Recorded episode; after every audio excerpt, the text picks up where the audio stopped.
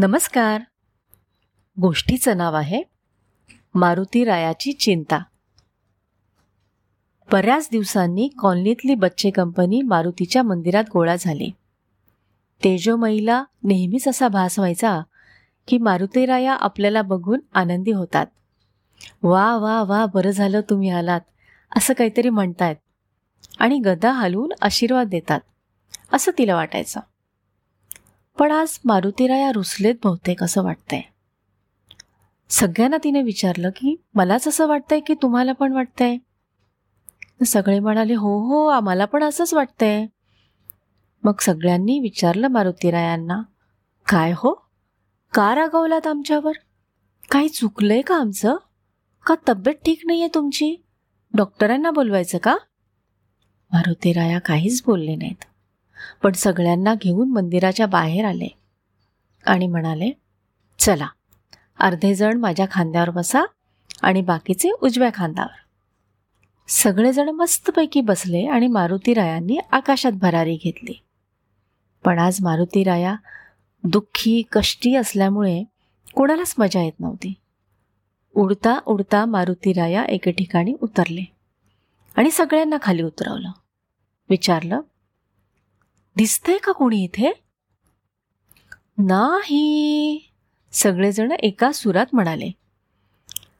आणि मारुतीरायांच्या डोळ्यातून घळाघळा अश्रुधारा वाहू लागल्या. सगळ्यांना एकदम टेन्शनच आलं.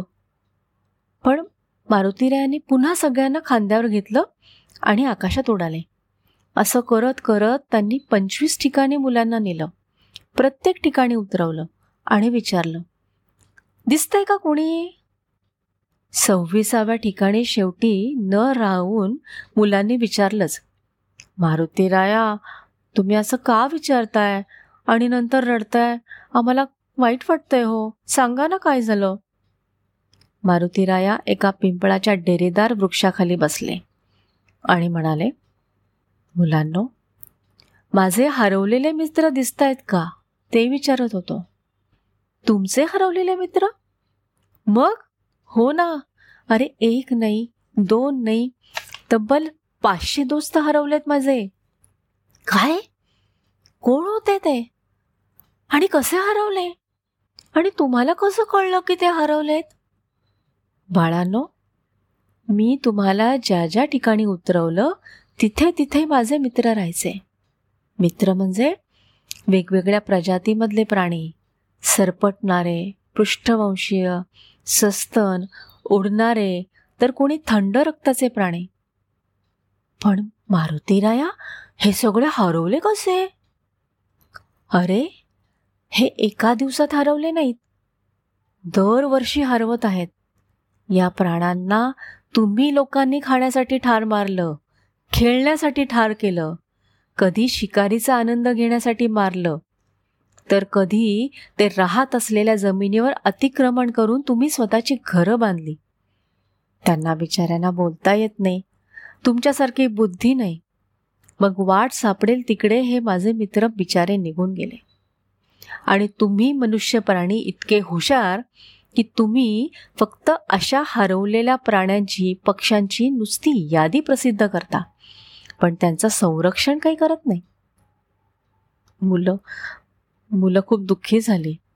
म्हणाली मारुतीराया खूप वाईट आहे रे हे पण आम्ही काय करू शकतो? सांग ना आम्हाला आम आम्ही काय करू शकतो का? मारुतीराया म्हणाले बाळांनो मला फक्त आणि फक्त तुमच्याकडूनच आशा उरली आहे. मोठ्या माणसांवर तर माझा अजिबातच विश्वास नाही आहे पण तुम्ही तुमच्या सगळ्या मोठ्या माणसांना सारखं सांगत जा बोलत जा की या सगळ्या प्राणीमात्रांची काळजी घ्या म्हणून. आणि हो तुम्ही पण जमेल तसे प्रयत्न करा. या प्राणीमात्रांना स्वतःचे बांधव समजा आणि त्यांचं संवर्धन करत राहा. म्हणजे सगळी पृथ्वी कशी सुखात नांदेल आणि तुमच्या सगळ्या पुढच्या पिढ्या आनंदात राहतील गुण्या गोविंदाने राहतील. कळलं? धन्यवाद.